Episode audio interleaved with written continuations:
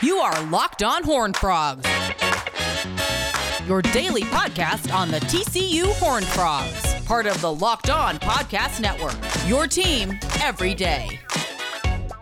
Welcome into Locked On Horned Frogs, final show of the week. It is Friday, May 21st, and I appreciate you hopping on and listening to or about some TCU athletics.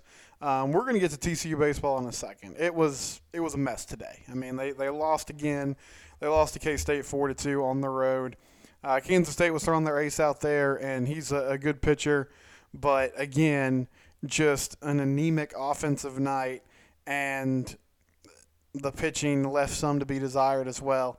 This team's in a bad way right now. They still have an opportunity, and we'll discuss all that in segment number two. But in segment number one, I'm going to talk some TCU football, and I wasn't expecting to start with this, but some news came down this afternoon that Darwin Barlow, freshman running back from Newton, Texas, he's in the transfer portal.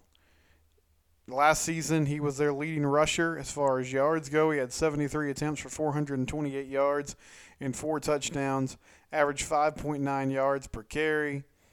He was also, somewhat of a factor in the receiving game, 9 receptions for 44 yards, so did some minimal damage there. But Darwin Barlow was this team's starter at times. He was their lead back, I would say, for the majority of the year. And towards the end of the season, Zach Evans started to take over and kind of emerge as the guy that was the featured back. And he also got most of the reps in TCU's spring game. Now, I was surprised by this news, and I'll be real about it, and I'll take some blame here or eat some crow, whatever you want to say. I really thought I was excited about the potential of this running back room, and I guess naive is the right word. I was very naive about the potential of Barlow transferring, because I said it before, I really wanted Zach Evans to be the featured back. I think he's the best running back on the team. I think he's the most dynamic. He's a 5-star recruit from North Shore. We all know who he is and what he can do, and he showed some of that at the end of last season. But I thought Barlow would be a good change of pace guy. Kendra Miller is there. Amari DiMercato is a veteran, and Gary Patterson said, "Hey, this running back room is super talented." And when the news came down, my first thought was, "Oh, this is not great news." And I've seen some TCU fans say, "Well, this is actually a good thing because essentially it's a good thing for both parties." Darwin gets a chance to move on and be a starter somewhere, and I think, that's a great point. He could start somewhere, or maybe he goes somewhere where there's a established senior running back, and he could be the guy next season. But I'm not going to go as far as to say that this is a good thing, because you can never have too much depth anywhere, but that's such a physical position. It's a place where somebody can get hurt. And Barlow gives you a chance to, change some things up and give defenses a different look. Now, I get that that's just not how college football works now. And what I mean by that is, guys don't stick around and play backup and just wait their turn. And I don't think that's some people think that's like a societal, generational thing, that these kids aren't tough enough. And I don't really believe that. I honestly feel like there's more pressure on these guys than ever before. And everybody wants to get to the league because college sports has become so monetized and almost its own professional entity that players just think, I have to find a way to get on the field right now. I'm not going to wait around. I have to find a way to get on the field right this minute. And they don't want to wait these things out. And this might end up being a good thing for TCU. I mean, Evans, I think this does show that Zach Evans is going to be your featured back. He's kind of the unquestioned leader of that position group. And he was great last year at the end of the season. That being said, you know, it was really that Kansas game and that Louisiana Tech game where he went off. And we know what type of competition that is. So I want to see it more consistently from Zach. And I'm hopeful that we will see that. And I think a big part of the reason we didn't see the consistency was because his workload wasn't that high. I still think there's, you know, some things that need to be proved there. And DiMercato and Kendra Miller and DeMarco Foster, who's coming off injury, I mean, there's still depth at the running back spot. And they're not in this terrible situation. And I wish Darwin Barlow the best. I mean, I think he does have the potential to be a starter at a lot of different schools, even a lot of different Power 5 schools. He can have a really good career. I'm just I'm kind of mourning and I'm sad that we're not getting that dynamic guy as part of the rotation because I don't think you can have enough of those dudes at your skill positions. But I understand it. I mean, he's got to do what's best for him, and he sees that the opportunities are just – they're not going up, they're going down in Fort Worth. And he's going to take this chance to move on. So, best of luck to him. And TCU has the depth and the stability at running back to certainly survive this and be okay and make up that production. But I do think it might be a bigger loss than some people are making it out to be. And we'll see once they hit the field in the fall. Coming up next, we'll break down TCU baseball and another tough loss. But before we do that, I want to tell you about BetOnline.ag. BetOnline.ag, run by Lee Sterling from Paramount Sports. He does a fantastic job. He gives you all the lines in Major League Baseball, the NBA. When the NFL and college football comes back, you need to make sure you're subscribed and you're listening to Lee Sterling and you're following that advice on BetOnline.ag because it gives you the best chance to make some money. If you've never dove into the wagering world and you're kind of wary of it, if you use the promo code LOCKEDON, you can get 20%. You can get a 20% sign-up bonus, which is a cool thing. So, hey, if you're like, I really don't want to waste my time spending money, well, you know, use that sign-up bonus and give yourself a little lead. Give yourself a little time to figure it out. BetOnline.ag, they cover all the major sports, also combat sports, UFC and boxing. Lee's really tapped into that. And, you know, that's almost every weekend these days. So betonline.ag, they give you a chance to make some money. Try it today. Okay, back here on Locked On Horned Frogs, your daily TCU podcast. So let's just run down the good news and the bad news for TCU baseball. They opened their series against K-State tonight, and they lost again. They've now lost 5 out of 7. They fell to the Wildcats 4-2. Jumped out to an early 1-0 lead in the top of the second inning, promptly gave that run back, then fell behind 3-1, made it 3-2, gave up another run almost immediately that made it 4-2, and could not scratch out any more runs after that. Now, Kansas State was throwing their ace, Jordan Wicks, tonight, and Jordan's going to be a first-round draft pick. His ERA is like 3.4, so he hasn't been just automatic all season long, but he's a good pitcher with good stuff.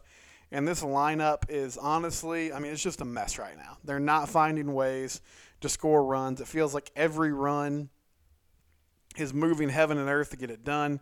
They had one extra base hit tonight. One extra base hit. It was a Tommy Sacco double on the base of the wall in the 8th inning. And that was it. They're just not, I mean, they're not driving the ball right now.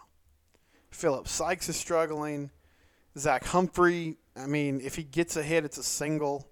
He's not driving anywhere. Braden Taylor is in a slump. Gray Rogers had the best night of the day. He had a couple hits, a couple RBIs, but he struck out in the game.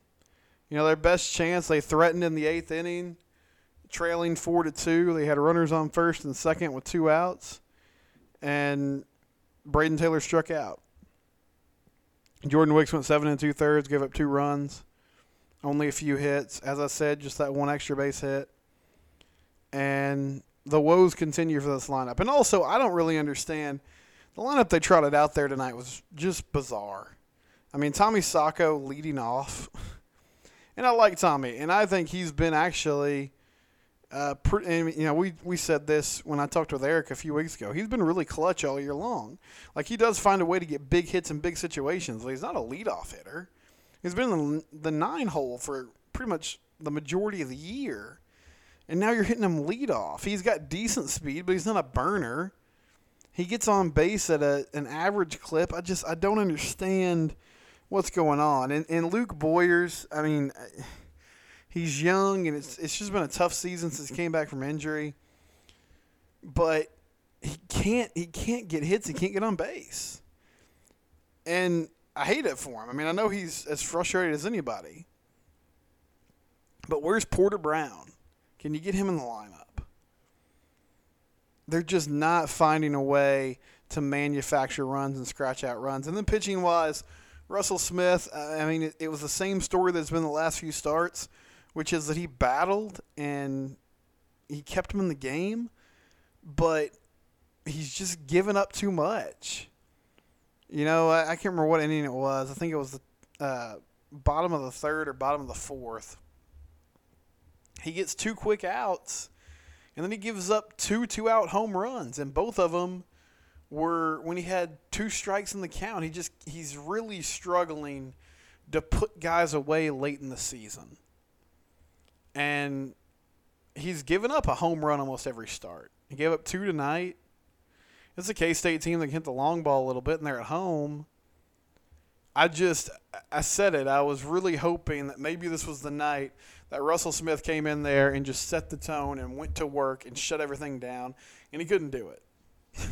So maybe it's Austin Grove tomorrow, but I'm starting to really worry about this team. It's only a 7-game stretch ultimately, but things are not seeming to turn around. Starting pitching is still a big issue. The lineup, scoring runs is still a big issue. And I'm not seeing much progress. The bullpen was good tonight.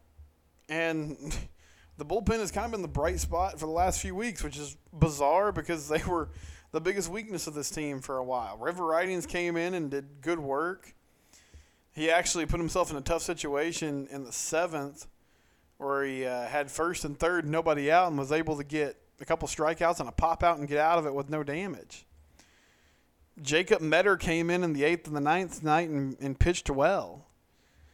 Now, why is Jacob Metter, who hasn't pitched since the Kansas series, coming in a high-leverage situation on the road? I'm not sure, but he did a good job. So that's encouraging.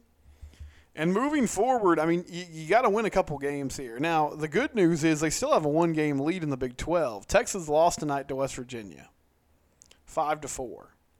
It seemed like in every inning the Horns had the bases loaded or 2 men on base, but they could not push across runs. Ty Madden continues to not be as sharp as he's been all year long, and they fall at home to West Virginia. And I really thought Texas was going to sweep them, so that was a gift.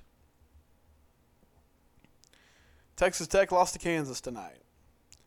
So the Frogs weren't the only one who got upset, but this has been a trend.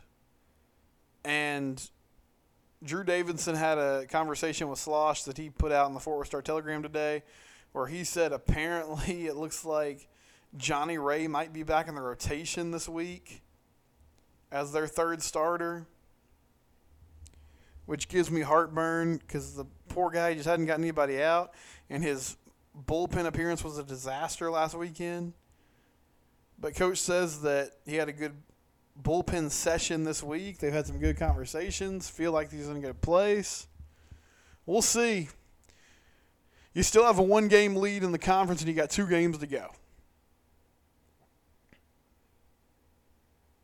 You go get a win tomorrow, and you clinch at least a share of the title, even though I feel like since Texas won 2 out of 3 in Fort Worth and will technically get the 1 seed in the Big 12 tournament, that a co-championship is pretty hollow. But it would be something, and at this point I would take it because this team's just not playing well. And I hope they figure it out. And they can. Listen, things change quickly. But right now this looks like a team that I don't even have a ton of confidence in them getting out of a regional. Because it's just, I mean, Louisiana, Monroe, and K-State, they are 1-3 in their last four games against those teams. These are not good teams. This is a big-time problem, but everything's still in front of them. We'll see. Let's talk about Built Bar. Built Bar is the most delicious protein bar on the planet. Big fan of Built Bar. Some of my favorite flavors, German chocolate, cookies and cream, lemon almond cheesecake. Try Built Bar today. Use the promo code LOCKEDON15 and get 20% off your next order. Try some of those flavors. They have some more creative flavors as well. But if you're just somebody who's like, man, I just want a good chocolate protein bar, well, you can get that at BuiltBar.com. BuiltBar.com, it's delicious, it's healthy for you, only 180 calories. It's good fuel for your body. Give it a try today, BuiltBar.com. All right, that'll do it for this day and this week of Locked On Horned Frogs. I'll talk with Eric on Monday about, you know, whatever TCU baseball does over the next few days. Hopefully we're having a better conversation and they've started to turn things around and we're discussing a Big 12 title, but we'll see. Thank you for tuning in today, and thank you for tuning in this week. We'll talk to you on Monday. This has been Locked On Horned Frogs, part of the Locked On Podcast Network, your team every day.